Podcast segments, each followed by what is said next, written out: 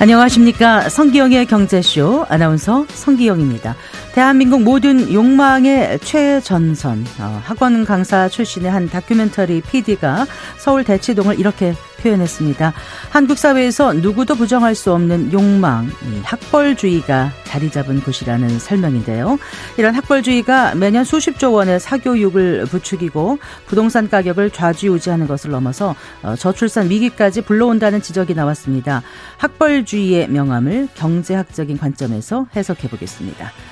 동서고금을 막론하고 투자의 기본은 달라지지 않는 것 같습니다. 17세기에 만들어진 세상에서 가장 오래된 주식책 혼돈 속의 혼돈 읽어보고 21세기의 투자 전략도 배워보겠습니다.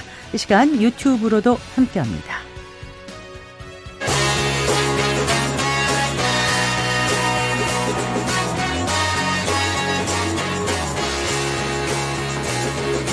경제 시야를 넓혀드립니다. 투자의 지름길을 안내합니다. 돈 되는 정보를 발견하는 시간. KBS 1라디오 경제쇼. 네, 먼저 기상특보 알려드리겠습니다. 오늘 4시를 기해서 동해시 평지 또 삼척시 평지 지역에 어, 건조 경보가 발효됐습니다. 산행 전에 입산 음, 통제해 주셨으면 좋겠고요. 또 등산로 폐쇄 여부를 확인하고 산불 위험이 높은 통제 지역에는 가급적 가지 않으셔야겠습니다. 아, 입산 시에는 성냥이라든가 라이터 등 인화성 물질을 갖고 가지 마시고요. 또 산림에서는 흡연을 절대 하지 말으셔야 합니다. 또 야외에서는 지정된 장소에서만 취사를 하고 하고 어, 취사가 끝난 후에는 주변 불씨 단속을 철저히 해주시기를 당부드립니다. 이상 행정안전부에서 어, 발표한 내용 전해드렸습니다. 자, 오늘의 경제 뉴스 정리해 드릴까요? 경제 뉴스 브리핑 양영경 헤럴드 경제 기자와 함께 합니다. 안녕하세요. 네, 안녕하세요. 자, 서울에서 집을 사기 위해 월급을 한 푼도 쓰지 않고 돈을 모아야 하는 기간이 1년 더 늘어났다고요? 네, 국토교통부가 전국 표본 5만여 가구를 대상으로 조사한 결과를 담은 2020년 주거 실태 조사가 오늘 발표됐는데요. 지난해 수도권 자가 가구의 연소득 대비 주택 가격 배수, 즉 PIR은 중간값 기준으로 9.3배를 나타냈습니다. PIR은 월급을 쓰지 않고서 꼬박 모아서 집을 장만하는 데 걸리는 시간을 보여주는데요. 네. 지난해 수치는 역대 최고치였던 2021년의 10.1배보다는 다소 낮아졌습니다. 그러니까 PIR이 줄었다는 것은 월급을 다른 곳에 쓰지 않고 모아서 내 집을 마련하는 데 걸리는 시간이 10년에서 9년가량으로 줄었다는 의미인데요. 그런데 서울의 PIR은 2021년 14.1배에서 지난해 15.2배로 높아졌습니다. 지난해에는 집값이 크게 떨어졌다고 하는데 서울의 PIR이 높아진 이유는 뭘까요? 이번 조사는 매년 6월 기준으로 조사한 주택 가격을 반영해서 수치를 산출하기 때문인데요.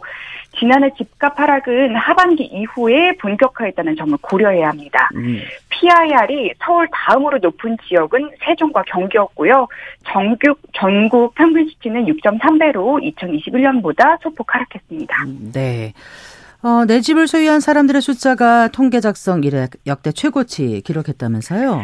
네, 맞습니다. 지난해 주택 자가 보유율은 61.3%로 2021년보다 0.7%포인트 높아졌는데요. 네. 주택 자가 보유율은 2006년에 관련 통계가 작성되기 시작한 이후에 역대 최고치를 나타냈습니다.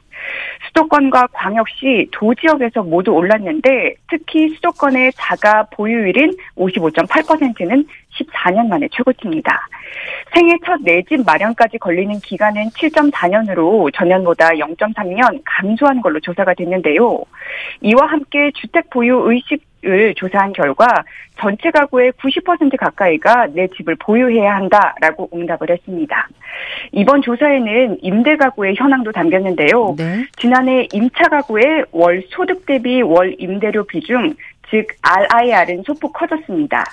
전국 기준 RIR은 16%로 월소득의 16%를 임대료로 쓴다는 의미인데요. 네. 특히 수도권의 수치가 18.3%로 전년보다 커졌는데 3년 만에 증가세로 돌아섰습니다.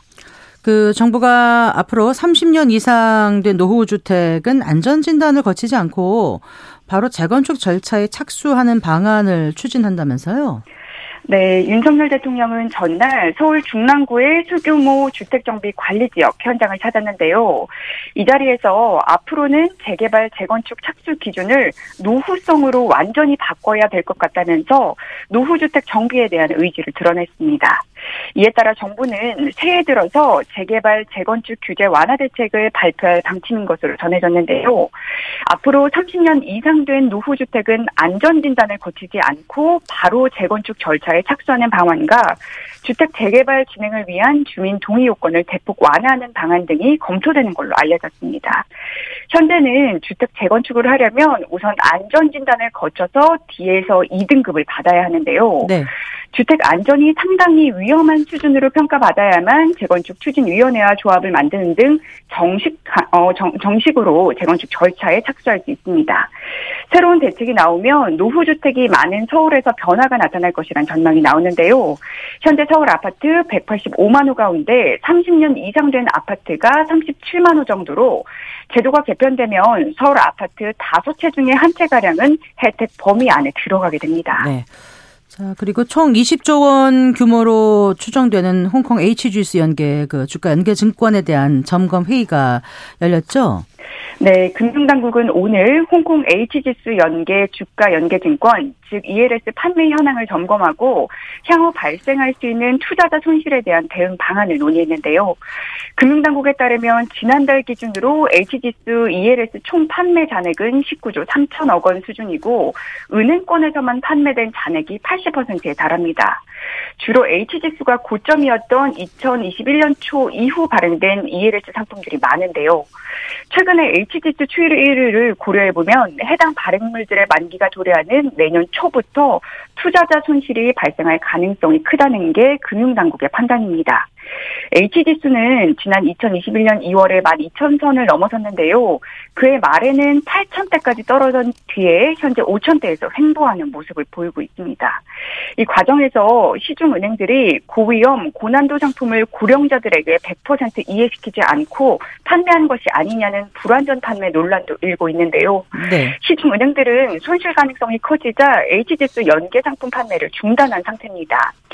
금융당국은 H지수 ELS 손실이 현실화될 때 소비자 민원, 분쟁 조정이나 판매 금융회사에 대한 검사 조치 등에 유기적으로 대응하기 위해서 네. 금감원의 H지수 기반 ELS 투자자 손실 대응 TF를 설치, 운영하기로 했는데요. 지난해 11월 말부터는 판매자를 대상으로 판매 의사 결정부터 인센티브 정책, 영업점 판매 절차 등을 중점적으로 점검하고 있습니다. 네. 잘 들었습니다. 고맙습니다. 네, 감사합니다. 경제뉴스 브리핑 음, 헤럴드 경제 양영경 기자와 함께했습니다.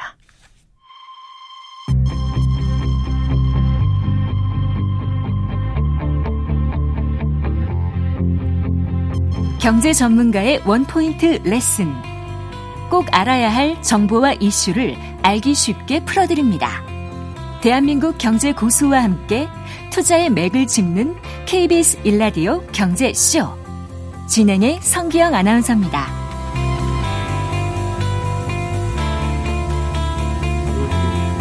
네, 4시 13분입니다.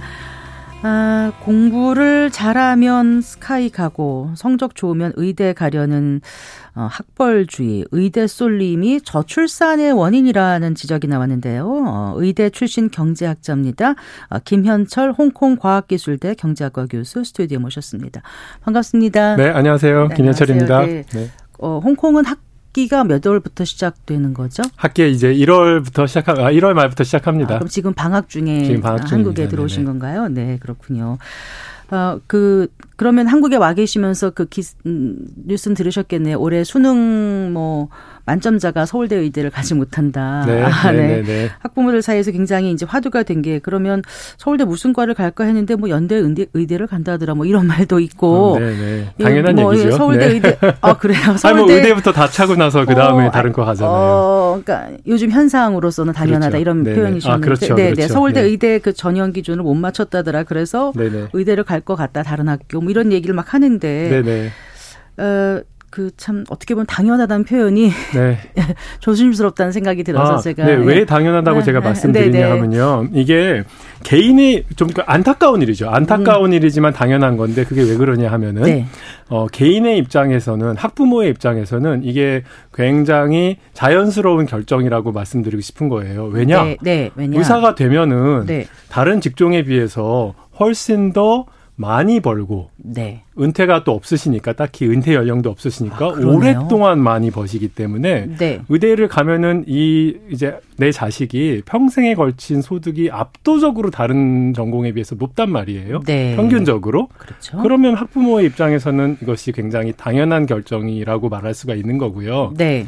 그런데 정책을 만드는 사람이나 나라 나라를 걱정하는 사람의 입장에서 보면은 네. 이건 굉장히 안타까운 일이고 네. 거, 우려스러운 일이죠. 네. 왜 이런 말씀을 드리고 싶으냐 하면은 이제 의사가 일하는 병원 산업은 네. 확장성이 적은 편이에요, 굉장히.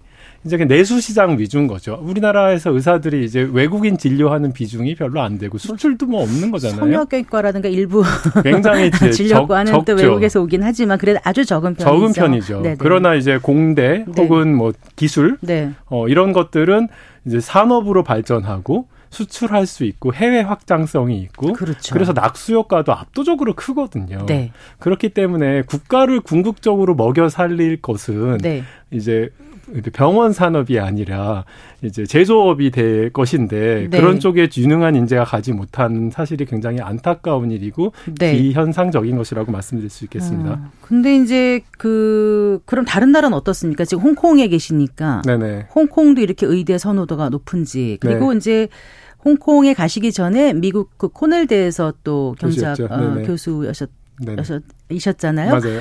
그럼 그럼 미국은 어떤지 또 네. 궁금해요. 그러니까 미국도 그렇고 홍콩도 네. 굉장히 의사들의 소득이 높습니다. 네. 그런데 홍콩은 다른 업종 다른 어, 다른 그 다른 전공에 비해서 우리나라처럼 이제 의사가 압도적으로 돈을 많이 벌고 네.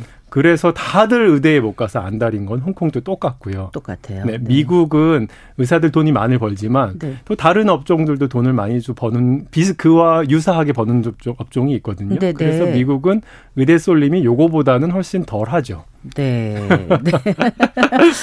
자, 네. 교수님께서 네네.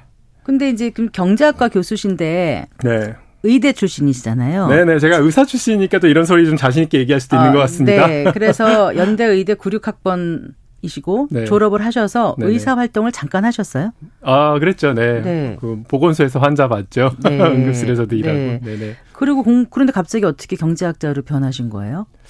아이고, 네. 이 질문 제가 이제 굉장히 인생 살면서 많이 받았는데 네, 네. 연봉을 많이 연봉이 이제 혹은 그 제 소득이 많이 줄어들 수 있는 뭐 그런 결정이기도 한 거잖아요. 네. 그런데 제가 이제 사람이 꼭 돈으로 떡으로만 사는 게 아니라 보람도 있으니까 네.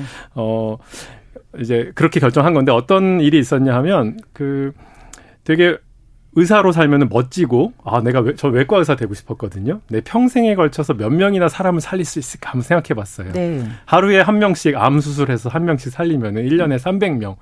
10년 하면은 3,000명. 네. 한 5,000명, 6,000명 살리면 굉장히 많이 살릴 수 있다는 생각이 들었고요. 네, 네. 그런데 나쁜 경제 정책이 네. 몇 명이나 죽일 수 있을까요? 그 무슨 말씀이세요? 죽이기까지? 뭐 경제 정책이 굉장히 나빠져서 네. 어 뭐 예를 들어 우리 우리나라 IMF 사태가 터져서 네. 그래서 IMF로 인해서 어더 많이 고통당하시고 그래서 수명이 줄어서 그렇게 돌아가신 분들이 추가적으로 돌아가신 분들이 얼마나 많을지 상상도 전 잘 안 되거든요. 음, 네. 5천 명 이상이죠. 네. 비근한 예로 예를 들어서 차이니스 뱀인 1960년대에 중국 정부가 정책을 잘못해서 네. 100만 명이 굶어 죽었거든요. 네. 경제 정책은 수백만 명을 굶어 죽게 만들 수 있고 한 나라를 골로 보낼 수도 있는 일입니다. 역으로 말하면 네. 경제 정책에 좋은 기여를 하면은 사람을 많이 살릴 수도 있는 거잖아요. 네.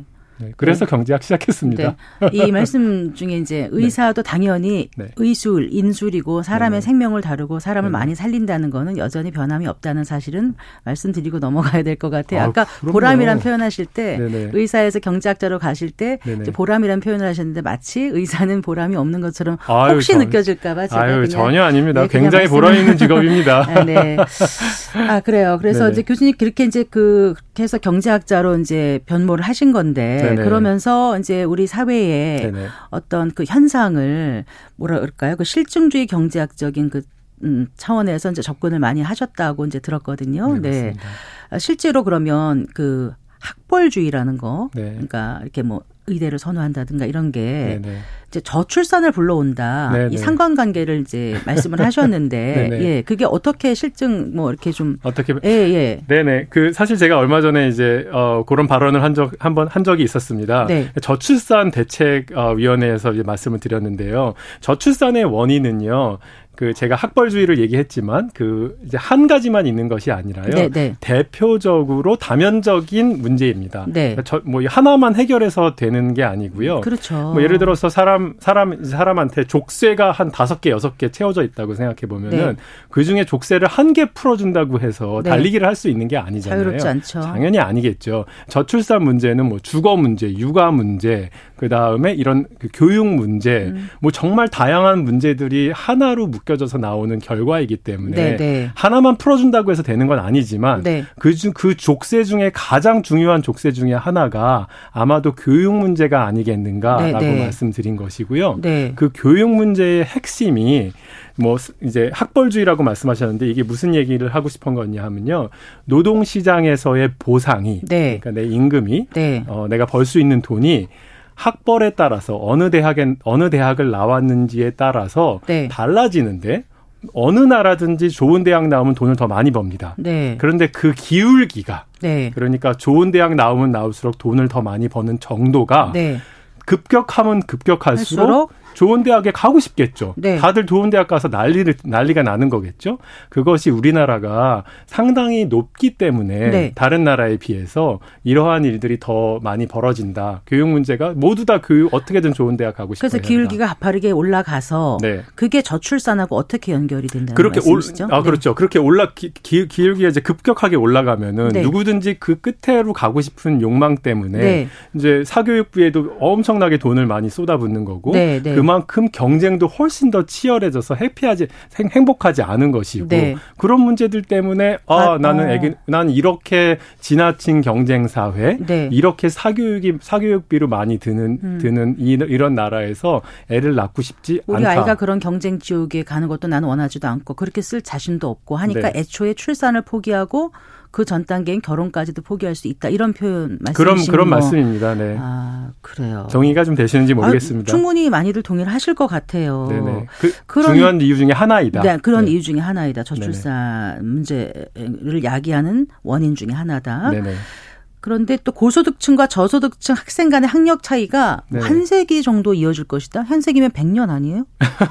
그런 뭐 아무런 전망까지도 내놓으셨는데요. 좀 어, 어떤 어떤 말씀이셨어요? 아, 네. 제 논문을 보셨는지 모르겠는데 요약된 거를 좀 읽어봤습니다. 네네. 네. 제가 최근에 어떤 연구를 했냐면요. 코, 이제 우리나라 이제 교육 불평등이 어느 나라에나 있고 우리나라에도 존재하는데 코로나 기간에 이게 특별히 더 심화됐습니다. 네. 네 이제 최근 연구인데요. 코로나 기간에 이제 학교를 문을 닫았잖아요. 네. 학교를 문을 닫으니까 학생들이 이제 어, 집에서, 어, 집에서 있게 되었는데, 주로 네. 이제 온라인 교육을 받았는데 잘 아시다시피 온라인 교육을 받으면 내가 학교에 있는 것만큼 충분한 집중을 하고 뭐 이러지 못할 거잖아요. 아무래도 그렇죠. 그렇죠. 네, 네. 그랬을 때 공부 잘하는 애들은 네. 비교적 거기에 잘 따라왔어요. 음. 그리고 이제 부모가 잘 돌보기도 하고 네. 그랬는데 공부 원래 좀 못하고 힘들었던 애들은 완전히 낙오돼 낙오돼 버렸거든요. 네, 네. 그래갖고 이 격차가 예전에 코로나 시절에 그 예전에 비해서 훨씬 더 이제 많아졌습니다. 네. 근데 이렇게 한 번 생긴 교육 격차는요.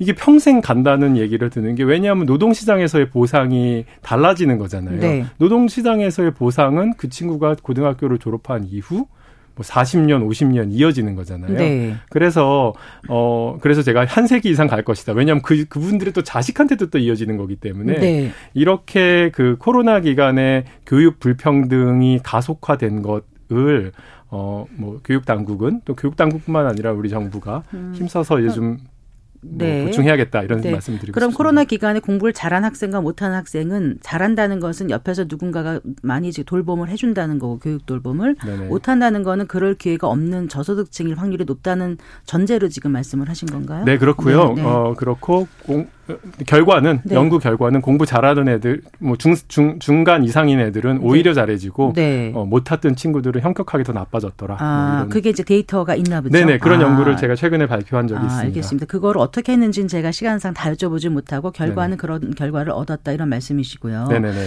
그런데 이제 학벌이라는 것조차 네네.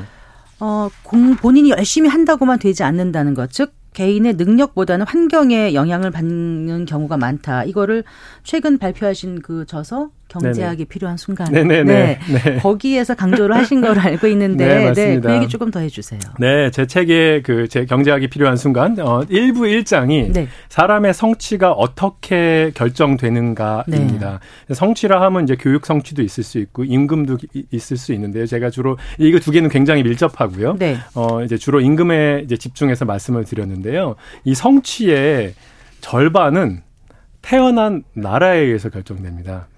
그러니까 네. 어느 나라에 태어났는데 그 나라의 1인당 평균 GDP하고 네. 불평등 지수 이게 딱 두 개만 가지면 네. 그 사람의 소득의 50%가 예견이 됩니다. 아, 그것도 다 실증을 하신 다 거죠? 실증이 되어 아, 있는 네, 거죠. 네, 네, 50%. 네, 그게 이제 50%고요. 어, 그 다음으로 중요한 것은 이제 DNA거든요. 유전. 근데 이제 이 유전은 누가 주냐면 부모가 주잖아요. 네. 부모가 주시는 주는데 부모가 DNA뿐만 아니라 어릴 때 양육 환경까지 주잖아요. 네. 그래서 이제 요 두 가지의 부모가 이걸 둘 다 주기 때문에 요두 네. 개를 구분하기가 굉장히 어려워서 어떤 연구가 있냐면 입양된 친구들하고 네. 친자녀하고 그러니까 친자녀는 아. 둘다 받았고 네. 입양된 친구들은 DNA를 받지 않고 이제 환경만 받았잖아요. 그렇죠. 네. 그래서 요 두 개를 이렇게 이제 파샬 아웃한다고 표현하는데 이렇게 딱 DNA의 효과만 구, 음. 구분해서 알 수가 네네. 있습니다. 그렇게 해서 밝혀낸 게 네. 이제 30% 정도는 30% 네. 사람의 성취는 네. 어, DNA에 의해서 유전에 의해서 결정된다. 아, 그게 샘플이 어느 정도 됐어요? 어, 샘플 꽤 크죠. 몇천 아, 명. 그 우리나라 아, 사실 홀트 아동복지회에서 네. 우리나라 그 1960년대, 70년대, 80년대 많은 아이들 고아들을 이제 해외. 미국에 보내 해외를 음. 보냈잖아요. 네네. 그 친구들 연구한 겁니다. 아 그래요. 네네, 그분들 연구한 결과였습니다. 자, 그러니까 나라가 50%. 50% 부모가 DNA가 30%, DNA가 30% 그다음에 부모가 주는 어릴 때 환경이, 환경이, 아무리 못해도 한 10%. 네. 그러니까 최소한 8할은 제가 운이라고 표현한 건데 네. 나, 태어난 나라와 태어난 자기의 DNA를 결정하는 사람이 없잖아요. 그렇죠. 그렇죠. 부모의 뜻으로 태어난 거지. 뭐 그런 거잖아요. 내가 태어나고 싶어서 태어나지는 건 아니니까. 아니잖아요. 네, 네. 네. 이것은 그렇죠. 주어진 것이고. 네. 그래서 내 인생 성취의 80%는 사실은 주어진 거다. 네. 제가 그렇게 사실 일부 일장에서 좀 말씀을 드렸었습니다. 그러니까 많은 게 내 통제 범위 밖의 일이다라는 생각이 드는데 네. 어, 공감은 가지만 한편으로는 굉장히 뭐라 그럴까 허탈하다랄까? 아, 네. 내가 이 시간 이렇게 열심히 뛰고 있고 한데 네. 이게 그럼 결국은 다 결정된 건데 허사란 말이야라는 생각이 들 수도 있지 않을까요? 네, 네. 그럴 마음도 들 수 있다는 사실을 말씀 뭐 그럴 수 있을 것 같고요. 아, 네. 그런데 그게 제가 노력을 하지 말라는 이야기가 전혀 아닙니다. 네. 어 제가 이 사실을 꼭 말씀드리고 싶은 이유는요. 네. 어, 이 방송을 듣고 있는 분들 중에서 아 내가 개인적인 성취로 이루었다고 생각되는 분들은 네. 아 이게 사실은 내가 운이 좋은 거지 내가 다 이룬 게 아니기 때문에 네, 그렇지 네. 못한 분들한테 조금 더 따뜻한 마음을 가지라라고 말씀드리고 싶은 거고요. 아, 또 반대로 네. 내가 굉장히 운이 나빠서 어렵게 사시는 분들이 있거든요. 네, 네. 그런데 이분들이 운이 없고 노력할 힘마저 없는 것 없는 것이 꼭 당신 탓이 아니다. 당신이 좀 운이 없는 것이 것이다. 네, 좀 네. 위로를 드리고 싶고요.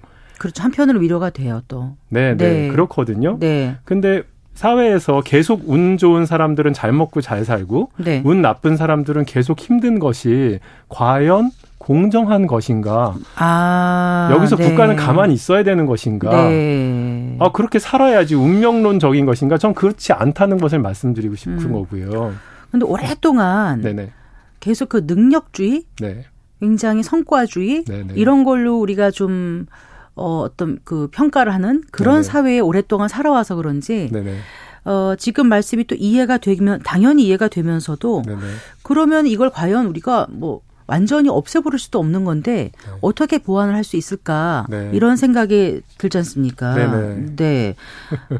어, 음, 근데 또 교수님 같은 경우는 네. 의사를 하다가 경제학자가 되셨잖아요. 그러면 일단 DNA가 머리는 좀 좋은 거를 타고나신 건지 아니 머리가 난 나빴는데 정말 죽어라고 열심히 했더니 의사가 됐고 그 다음에 또 어떻게 바꾸려고 생각해서 했더니 운 좋게 나는 경제학에 맞아서 경제학자가 됐고 이건가요? 아 그러니까 사실은 완전 타고난 거죠. 네. 타고난 부분이 굉장히 많고요. 네. 부모님이 네. 양육 환경을 좋게 주신 거죠. 네. 그래서 어 제가 이제 의사로서 경제학자로서도 살아가고 있는데 네. 그렇게 될 수 있었던 거는요. 대한민국이란 나라에 태어났고 네. 부모님께 아 뭐 좋은 감사하게도 좋은 유전자 받았고 네. 양육 환경이 좋아서 네. 제가 어릴 때 많은 성취를 이룰 수 있었던 것이고요. 네. 의사가 되었던 경제학 경제학자가 되었던 간에 저의 인, 생의 성취가 뭐 그렇게 많이 달라 달라졌겠습니까? 비슷비슷한 거라고 저는 생각이 들고요. 이런 것이 제가 막 또 죽어라고 노력했죠. 굉장히 네. 노력했는데 네. 이런 노력하는 힘조차 네. DNA와 어릴 때 양육 환경에서 많은 부분이 나오거든요. 네. 그렇거든요. 집중할 수 있고 네. 노력하고 목표를 세우고 거기까지 가도록 계속 스스로를 좀 채찍질할 수 있고 그런 네. 것도 타고난 부분이 많습니다. 타고났고. 또 환경도 그렇죠. 영향을 미치고. 네네. 네. 네. 그래요. 그랬기 때문에 네. 제가 이룬 성취도 제가 이룬 것만은 아니다. 음. 대부분은 받은 것이다라고 제가 감히 말씀드릴 수가 있을 것 같습니다. 네.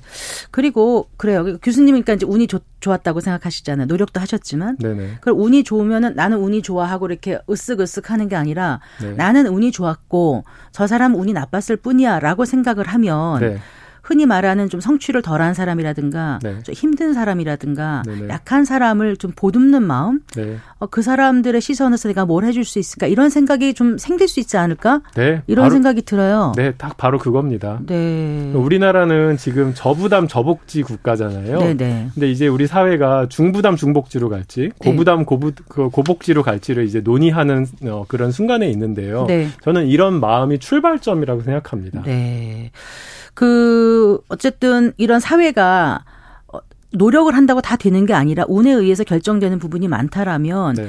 그 운이 없는 네. 좀 불운한 사람들을 어좀 끌어안는 그런 정책, 네. 공공의 영역이 굉장히 중요할 것 같, 거든요. 네, 사적인 맞습니다. 영역에 맡겨두면 이거는 아까 말씀하신 불공정은 예, 해소가 되지 않으니까 네네. 그래서 그런 차원인가요? 서울시에서 시범 운영 중인 안심소득 네. 이게 그거하고 좀 맞닿아 있습니까? 어떻습니까? 어, 그렇죠. 교수님 그 관련해서 일을 하신다고 들어서 네, 제가 네, 여쭤봅니다. 기본소득하고는 무슨 차이인데요? 아 기본소득과 안심소득에 약간의 차이가 있습니다. 둘 다 가난한 분들한테 돈을 주자는 아 돈을 주자는 건데요. 네네. 근데 기본소득은 모든 사람들한테 똑같은 금액을 주자는 게 기본 기본 소득이고요. 네네. 안심 소득은 가난한 사람들한테 더 많이 돈을 주자는 겁니다. 네. 어떻게 해야 되는 거냐 하면 우리나 우리가 이제 소득세를 내는데 소득세를 네. 돈이 더 많이 버는 사람들이 더 많이 내잖아요. 네. 근데 안심 소득은 돈을 적 돈을 적게 버는 사람들한테 나라에서 돈을 받는데 네.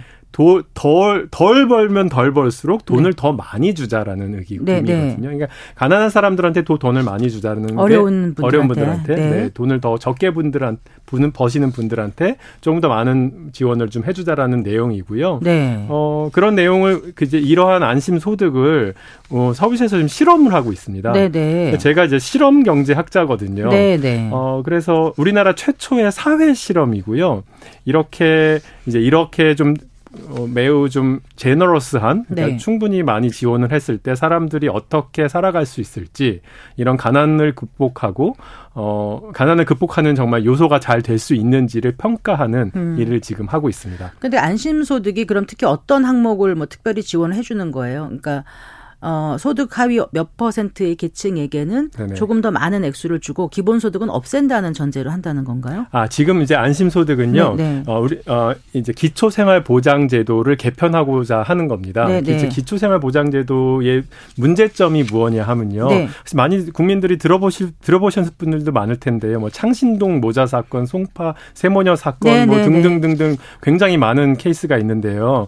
어 이게 이제 복지의 사각지대에 놓이신 분 들. 네. 어, 뭐 정말 100만 원짜리, 200만 원짜리 차 한 대만 있어도 이 우리나라 기초생활보장들 못 받게 되고요. 아, 네네. 네. 그리고 뭐 이 창신동 모자 사건 같은 경우에는 다 쓰러져가는 한옥인데 그게 도, 서울 도심에 있다 보니까 네. 자산 가치로는 1억이 넘었던 거예요. 네. 그래서 이런 것이 탈락되고 이런 분들이 네. 좀 있었거든요. 네. 이제 그 그러다 그러다 보니까 지금 계속 이렇게 복지 사각지대에 놓인 분들이 있어서 네. 이 문제가 해결이 잘 안 되는 부분이 있어서 아예 네. 국가가 미리 이런 분들이 신청도 하기 전에 알아서 좀 챙겨서 주자. 뭐 이런 개념이 개념이 이제 이런 개념으로 가는 것이 기본소득과 안심소득이 있는데 네. 그두 가지의 차이를 제가 방금 전에 좀 설명을 드렸던 것 같습니다. 음, 네.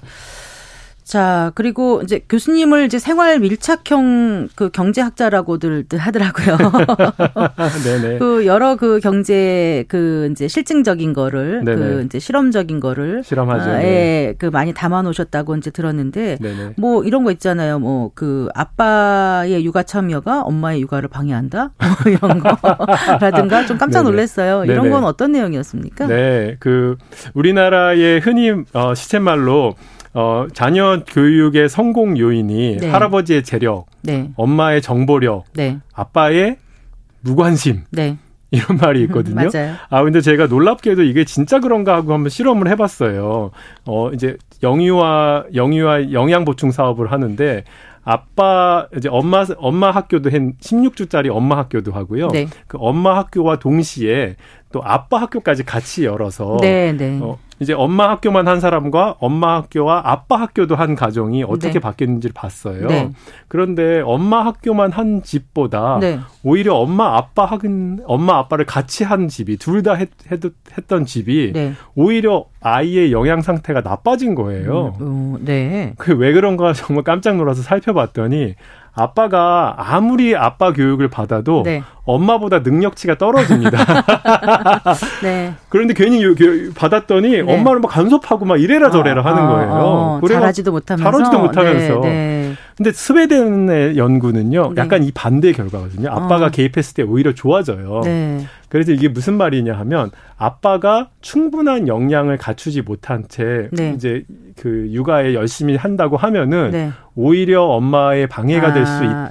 네, 네. 근데 이게 이제 엄마 아빠가 하지 말라는 얘기가 아닙니다. 그러니까 능력을 좀 보완해서 네. 해야 된다. 뭐 이런 거. 네, 아빠의 알겠습니다. 그 교육이 굉장히 중요하다. 뭐 이런 내용입니다. 이 경제학이 필요한 순간 정말 방대한 내용인데 그걸 뭐 이 시간 다 다루기는 어렵 고요. 그러니까 경제학이 필요한 순간 살아갈 때 어떨 때 필요한 건지 어떨 때 어, 우리가 좀 생각을 해야 될지 끝으로 좀 네. 말씀해 주신다면요. 네. 두 가지 말씀드리고 싶습니다. 네. 첫 번째 투표할 때 필요합니다. 네? 네. 네. 왜냐하면 약자를 어. 정말 어, 지혜롭게 잘 도울 수 있는 네. 그런 정책이 무엇인지 고민하신 분들이라면은 네. 제책 한번 읽어보시고 아 어떻게 투표하면 좋겠다. 아. 총선 전에 한번 꼭 읽어보셨으면 좋겠습니다. 네. 그리고 두 번째는 두 번째는요. 어, 수험생들한테 좀 말씀드리고 싶습니다. 네. 어, 제가 제가 다루는 이런 모든 정책들이요. 아마도 그 어, 이제 수능 보고 수능 보지 전에 이제 그 면접할 때 네. 면접관들이 질문할 수도 있는 문제이기 때문에 네. 한번 살펴보시면은 좋은 네. 대답하실 수 있을 겁니다. 알겠습니다. 네, 오늘 감사합니다. 네, 감사드립니다. 네, 김현철 홍콩과학기술대 경제학과 교수와 얘기 나눠봤습니다. 감사합니다.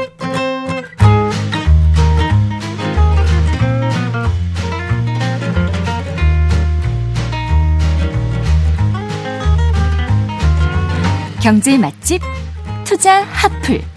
지금은 돈 벌기 딱 좋은 시간. KBS 일라디오 경제쇼. 빠,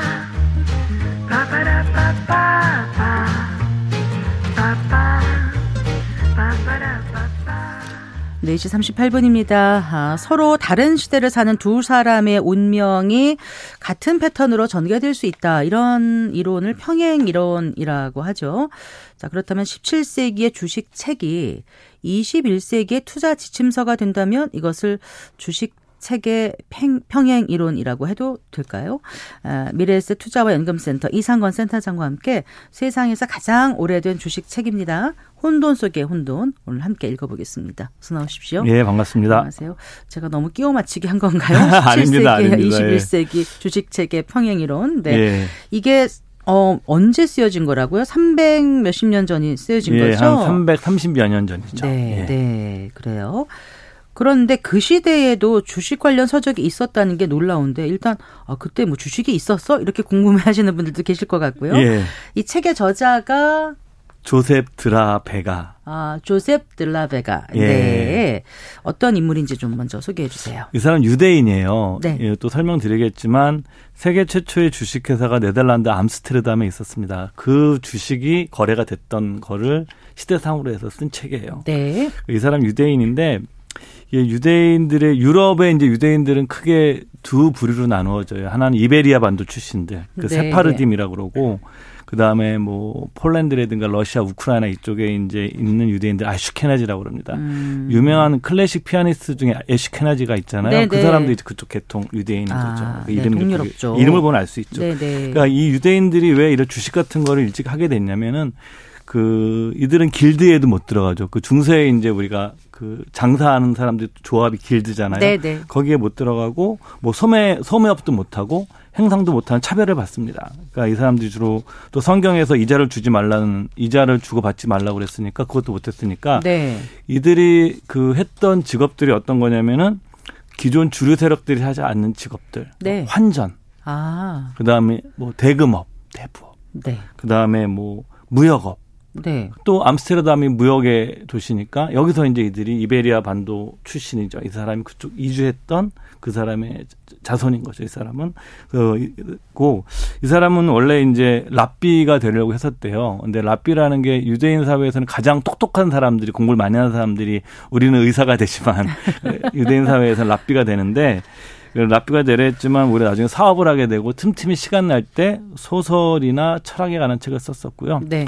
이 책이 바로 이 사람이 그, 그 당시 시대 상황을 알려주기 위해서 쓴 책입니다. 음, 이 책이 네. 뭐 전부 다 원래 주식, 주식책은 아니고 시대상을 나타냈던 책인데 그 중에서 주식에 관계된 것만 뽑아서 만든 책이 우리가 오늘 읽는 혼돈 속의 혼돈이라는 책이고요. 아, 네. 네 실제로 이 사람은 네덜란드 그 암스테르담의 주식시장에서 주식 투자를 해가지고 다섯 번은 크게 벌고 다섯 번은 크게 잃은 후에 네. 이 책을 썼다고 그래요. 그 본인이 이제 이 책을 쓴 이유를 세 가지를 밝히고 있는데 첫 번째 자기 자신의 유희를 위해서 어, 즐거움 게 즐겁, 즐거움을 위해서 예. 네.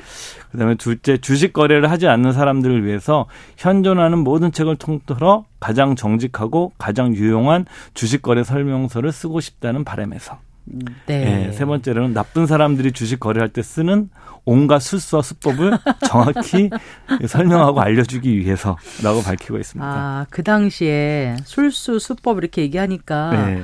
그때나 지금이나 돈을 버는 데 있어서는 인간의 본성은 달라지지 않은 건가 싶기도 하고 근데 주식을 거래할 때 쓰는 술수, 수법 좀 표현이 좀 거칠긴 하죠. 이 당시에 뭐 공매도 같은 거 우리 이제 무차입 공매도는 금지돼 있잖아요. 네. 무차입 공매도 다 했었어요. 그랬어요. 그다음에 뭐 선물도 있었고 네. 옵션도 있었고. 네. 이게 뭐냐면 지금처럼 디지털 망에서 거래가 되는 것이 아니라 만나서 악수하면서 거래하거든요. 네. 그렇지만 그런 기법들은 다 있었어요. 아, 이 시절에도 이미. 네. 예. 책에 그 다 녹아 있나요? 다 나와 있습니다. 어, 설명하는 것들이요. 일단 이 책의 배경이 된 지역이 그러면 어디죠? 예, 네덜란드 암스, 암스테르담입니다. 네. 예. 특별한 이유가 있나요? 일단은 네덜란드 암스테르담은 그 가장 유명한 게 네덜란드는 그 튤립 투기 사건이 있었잖아요. 네. 뭐 튤립 뿌리 하나가 뭐 집 몇 채가 거래됐던 시절이 있었고 믿겨지지 않는데 예, 그랬다면서요. 예, 그 그래서, 하나가. 그래서 네. 이제 뭐 네덜란드 사람들이 굉장히 소박한데 가장 소박한 그 국가의 사람들이 가장 투기적인 행위에 열을 올렸다 이런 표현도 있거든요. 그 튤립 투기를 했던 것이 이건 뭐냐면은 그 당시에 선물 거래, 네. 선물이 우리 주식 선물이 아니라 네. 이런 거 있잖아요. 뭐 예를 들어서 뭐 콩이라든가 꽃이라든가 뭐 농작물이라든가 이런 것들 선물 거래가 이미 네덜란드는 네. 1600년대부터 있었어요. 아 그랬군요. 예, 그게 네. 이제 상품 거래소가 이미 있었어요. 네. 그러니까 이런 식의 토양이 있었던 거고요. 네. 두 번째로는 17세기에 들어와서 세계 최초의 증권 거래소가 설립이 된 겁니다. 네. 그러니까 그러니까 세계 최초의 증권 거래소가 설립이 되려고 그러면 세계 최초의 주식회사가 있어야 돼요. 네. 세계 최초의 주식회사인 동인도 회사가 네. 예, 이 네덜란드에서 설립이 된 거죠. 네. 이 주식회사라는 것은 사실 굉장히 혁명적인 아이디어예요. 그 네덜란드 사람들이 그 당시에 런던이나 이런 데서도 이제 그 무역을 하는데 자기들 돈이 좀 부족하니까 어 부족한 자금을 일반인으로 일반인으로부터 모으면 되겠네. 그러면서 남의 돈을 갖다가 경영을 할 수 있는 이런 시스템이 만들어진 거예요. 착안을 한 거군요. 그렇죠. 그래서 네. 세계 최 주식회사가 만들어지고 예. 이 책의 배경이 되는 주식 거래도 바로 동인도 회사의 주식이 거래가 됐던 겁니다. 네. 그랬던 거고요. 또 이 동인도 회사는 우리나라하고도 그 좀 인연이 있어요. 뭐냐면은 하멜 표류기 아시죠? 네, 네. 그 하멜의 이 동인도 회사 직원이었었어요. 동인도 회사 석인가 뭐 그랬던 예, 석이었었죠. 이 사람이 네. 이제 무역을 하다 일본 쪽으로 가다가 배가 난파가 돼 가지고 10여 명이 제주도에 난파했던 거고 음, 네. 이 사람이 나중에 한 15년 정도 한국에 억류되어 있다가 극적으로 탈출을 해요. 네. 일본 나가사키로 가 가지고 이 사람이 거기서 글을 씁니다. 하멜 표류기. 그, 근데 원제는 그게 아니라? 아, 13년간 있었대네요. 네. 스페르 베르호의 불행한 항해 일지입니다. 아, 원제가. 그 타고 왔던 배가 스페르베르였군요. 예, 표류기가 아니라 원제가 이거고 이걸 쓴 이유는 뭐냐면은 네. 그동안 13년 동안 밀린 임금을 달려고 월급을 달려고 아. 소송을 걸려고 쓴 거예요. 아. 근데 재판까지 하는데 네. 그 돈 나못 소액의 아. 위로금 정도만 받았는데 이걸 통해서 한국이란 나라가 서양 사회에 알려지게 됐던 아, 거죠. 그게 그러니까, 이제 하멜필. 아, 일본 갔다 다시 이제 본국으로 가면서 예. 그 정리한 내용을 가, 갖고 예. 이제 그 임금 청구하느라고. 예. 그래서 그 여수에 가면은 네. 그 하멜이 그 제주도에 또 여수 거쳐서 가는 그 네, 네. 하멜에 거기 길이 있어요. 네네. 하멜 거기 그 여수에서 있었던 곳에 거기 가보시면 이제 뭐 여러 가지 이야기들이 또 보실 수가 있죠. 여행 가시면 예. 네, 어쨌든 우리에게는 좀 친숙하네요. 그렇게 말씀하시니까. 예, 자 그리고 네. 제주도에도 하멜이 온 곳에 네. 그 기념비가 있습니다. 여수에도 있고. 음. 뭐, 그래서 예. 어떻게 그 당시에 주식회사를 이제 인 동인도 회사를 만들고 증권거래소가 설립이 돼서 예. 어떻게 그 주식이 그 저기 사고 팔고가 가능했었는지. 그게 이제 그들이 모여서 이제 주식에 대한 주식이라는 게 서류상의 자기 주권 양도를 할 수 있는 권리를 가지고 있는 거잖아요. 네네. 네. 이 권리를 거래하게 할 수 있었던 거예요. 네네. 네. 그게 이제 지금처럼 그래서 우리가 뭐 인터넷상을 하시면 그들은 한 장소에 모여서 네. 서로 이제 그 주식을 사자 팔자 주문을 하면서 거래를 했던 거죠 실제로는. 음, 그때는 지금처럼 많은 사람들은 안 하고 일부 상인들이라든가 좀 돈 있는 사람들이 하지 않았을까요? 아, 그때 이제 이 책에 보게 되면 세 부류 정도가 나와요. 가장 크게 뭐냐면 아주 돈 많은 귀족들이라든가 네. 이런 사람들, 큰 부호들. 두 번째가 이제 주로 매매를 적극적으로 하는 사람들. 네. 세 번째는 부와 내동하는 사람들. 똑같아요, 지금이랑.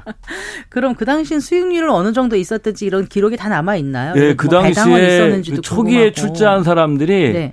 그 지금 한 1143명이 그 투자를 했었는데 네. 한뭐 배당 수익률이 한 연 20%. 네. 굉장히 높죠. 그다음에 전체 수익률로는 한 400% 정도 됐었다는 얘기가 있습니다. 초기 출자했던 사람들이. 네. 예. 그랬군요. 예, 계속 말씀 이어가 주세요. 예. 네. 그래서 뭐 여러분들에게 이제 또 말씀드릴 수 있는 게 이 책의 이제 그 제목이 혼돈 속의 혼돈인데 이것도 이 왜 혼돈이라고 했는지를 이 본인이 또 밝히고 있어요.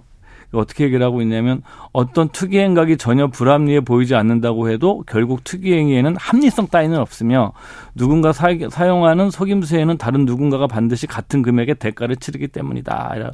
그런데 쉽게 생각해보면 이 사람이 뭐냐면 그 투기적 행위에는 어떤 합리성도 없다. 똑같이 그 당시에. 그럼 이 그 누구죠?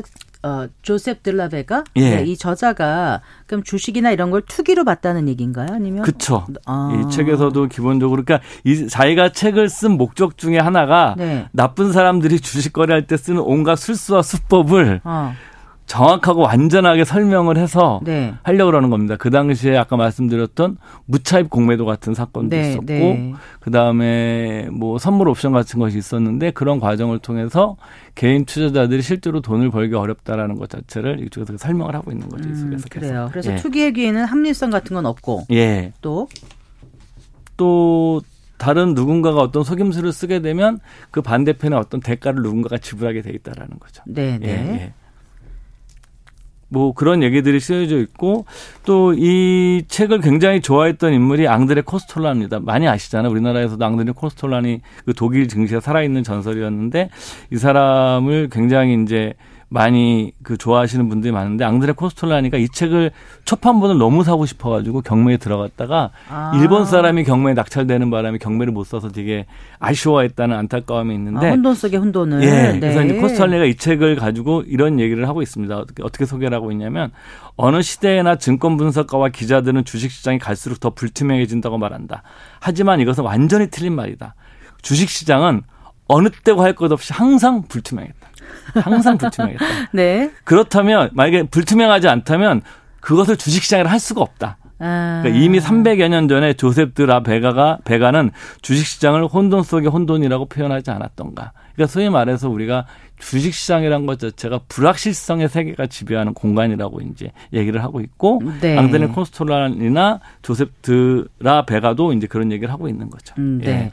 이 책이 대화체로 쓰여져 있습니까? 예, 맞습니다. 예. 아. 이 책에는 이제 세 명이 나오죠. 뭐 그 투자자가 나오고 상인 투자자가 나오고 뭐 상인이 나오고 철학자가 나옵니다. 네. 이세 명의 대화체로 쓰여져 있는 책이죠. 음, 예. 그래요. 그럼 당시 사회상뿐만이 아니라 어떤 사람들의 어떤 그 투자 심리 그런 것도 좀 이해하는데 도움이 될 수 있을까요? 그 저는 사실은 이 책이 가장 만약에 이게 좀 우리들한테 의미 있는 분야가 어느 것이냐 그럼 물론 시대상을 아는 것도 되게 매우 재밌죠. 왜냐하면 주식시장 역사를 공부할 수 있는 거니까. 근데 저는 더 중요한 게 이 투자 심리에 관한 영역이에요. 300년 전이나 지금이나 인간의 본성은 전혀 변하지 않은 거죠. 네. 그래서 이 책의 저자도 얘기를 하고 있는 게 몇 가지 이제 그 책에 나온 내용들 소개해드리면 저는 이 문장이 굉장히 인상 깊었던 내용인데 뭐 이런 내용입니다. 사실과 감정을 구분해라. 음, 네, 네. 예. 사실이란 건 감정에 따라 달라지기 때문에 같은 사실도 사람마다 보는 관점에 따라 달라진다. 네. 어떤 주식이 누구는 호재로 해석하고 똑같은 사실을 그렇더라고요. 누구는 악재로 해석을 맞아요. 합니다. 그러니까 네. 이렇게 사실과 감정은 다르다. 네. 그러니까 또 같은 얘기를 하는 거죠. 똑같은 소식을 들어도 어떤 투기꾼은 호재라고 생각할 거고 어떤 투기꾼은 악재라고 생각할 것이다. 음. 시장 자체가 이렇게 인간의 심리 이렇게 구성이 되어 있다라는 거예요. 네. 바뀌는 것이 아니라. 그럼 투자의 원칙은 어떻게 제시해 놓고 있습니까? 이 네 가지를 얘기하고 있는데 네. 이 책에 이제 그 앞에 추천사를 써주신 분이 그 서강대 김영희 교수가 써주셨어요. 아, 김영희 교수도 이 책의 가장 핵심적인 내용이 이 네 가지라고 그랬고 저도 그 의견에 전적으로 공감을 합니다. 그것 네. 제가 읽어드리면 첫 번째 그 이 주식 투자의 원칙은 첫째 절대로 그 누구에게든지 주식을 매수하라 매도하라라는 조언을 하지 말라. 네. 네. 저도 이 말을 듣고서 어 뜨끔했습니다. 네. 두 번째는요? 네. 둘째 놓친 이익을 안타까워하거나 후회하지 말고 챙길 수 있는 이득은 끝까지 다 챙겨라. 네. 네. 세 번째. 셋째, 주식 거래로 버는 이익은 고블린의 보물. 이게 고블린이라는 게 유럽 설화에 등장하는 도깨비 사악한 요정인데 네네. 이게 반짝이는 물건을 좋아해서 네. 닥치는 대로 반짝이는 거 다 훔치는 그런 요정, 도깨비 같은 거라고 생각하시면 네. 돼요. 고블린의 보물과 같은 것이다. 이게 어찌 보게 되면 쉽게 사라질 수도 있다라는 거예요. 아, 예. 네. 쉽게 사라질 수 있고 네. 그렇기 때문에 이 이익에 또 너무 집착해서 안 된다고 얘기를 하는 음, 거예요. 음, 끝까지 챙기지만. 그리고요. 네, 네 번째, 가치는 지속되기 힘들고 소문은 진실에 기반하는 일이 드물기에. 네. 이 게임에서 이기길 바라는 사람은 이게 정말 중요한 것 같아요. 주식시장에서 게임에서 이기길 바라는 사람은 누구든지 인내와 돈을 갖고 있어야 된다. 인내는 있는데 돈이 없어서. 근데 정말 공감이 되네요. 그렇죠. 예. 정말 시대는 달라져도 투자의 기본은 달라지지 않는 것 같습니다. 예, 맞습니다. 가장 그 투자자들이 귀담아 들을 만한 문장이 있으면 좀 소개해 주시겠어요? 예. 네. 이 우리가 이제 그 강사장을 황소라고 그러고 네. 약세장을 배어라고 곰이라고 그러지 않습니까? 네, 네. 이게 이 당시에 나왔던 표현이에요. 이 책에서도 황소와 곰을 설명을 합니다. 네. 예, 성불 하는데 평소에는 상승 황소에 돈을 거는 게 자연스러운 상황이고 가끔만 하락에 투자하는 게 네. 자기의 지난 경험을 보더라도 대개는 황소가 이겼고 네. 곰은 졌다. 제가 오늘 60년 동안의 S&P 500 그 지수 그래프 수익률을 봤는데 네. 우리가 60년 펼쳐서 보게 되면 오르는 구간이 떨어지는 시기보다 더 많아요. 음, 그렇군요. 그러니까 이 사람은 네. 경험적으로 알고 있었던 거죠. 알겠습니다. 예. 네. 자, 혼돈 속의 혼돈 한 줄로 요약하자면은요. 일단 인간의 본성과 심리는 변하지 않는다. 네. 그러니까 투자를 하려고 그러면 여러분들이 인내심과 자기 갖고 있는 현금에 대해서 생각을 해보셔야 된다. 알겠습니다. 잘 들었습니다. 고맙습니다. 예, 감사합니다. 네, 미래세 투자와 연금센터의 이상건 센터장과 함께했습니다. 오늘 24일 일요일 오후 5시 5분 성경의 경제쇼 플러스에서는 올해 부동산 결산과 2024년 시장 전망하는 시간 가져봅니다. 내년도 부동산 시장의 체감온도 미리 감지해 보시면 좋을 것 같습니다. 네, 성경의 경제쇼 오늘 순서 여기서 인사드릴게요. 저는 아나운서 성기영이었습니다. 고맙습니다.